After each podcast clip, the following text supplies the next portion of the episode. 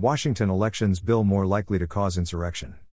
Senate Bill 5459 exempts cast ballots from public records requests as well as centralizes all local records requests with the Secretary of State's office. By T.J. Martinell with the Center Square, Washington. Washington Governor Jay Inslee has signed Senate Bill 5459 into law, which restricts the public from obtaining records regarding ballots and the election system, as well as centralizes all local records requests with the Secretary of State's office. At the May 9 bill signing, Inslee said the bill would help the state better protect our election security by withholding information from the public that would increase risk to the integrity of elections. The bill exempts cast ballots from public records requests.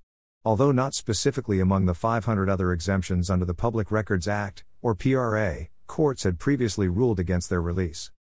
Inslee said this exemption protects the privacy of all registered voters, keeping our elections safe and secure. I'm glad we're a state that cares about these matters. SB 5459 will also centralize all public records requests submitted to the county auditor with SOS if the request concerns the statewide voter registration database. The SOS maintains that database. Also exempt from public access are any records of the system infrastructure for at least 25 years if the contractor says releasing the records would put the system at risk. The bill passed overwhelmingly in the Senate, with just four senators opposed.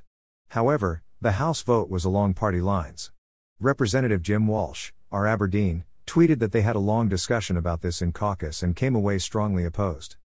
In a separate tweet, he described the legislation as terrible, adding that the strong support in the opposite chamber was because, the Senate may have believed it'll prevent insurrection rhetoric. Or maybe it's just protecting proprietary code rhetoric. If you read the bill, you can see it's more likely to cause insurrection. Also opposed to the bill is Washington Coalition for Open Government President Emeritus Toby Nixon, who also sits on the Kirkland City Council. In an email to the Center Square speaking for himself and not WCOG, Nixon described the bill as a huge overreaction to public records requests made by Trump supporters after the 2020 election, who had been convinced that there was fraud. There is no legitimate reason for any of this information to be secret. There is only the fear of election officials of the amount of work it takes to produce the records.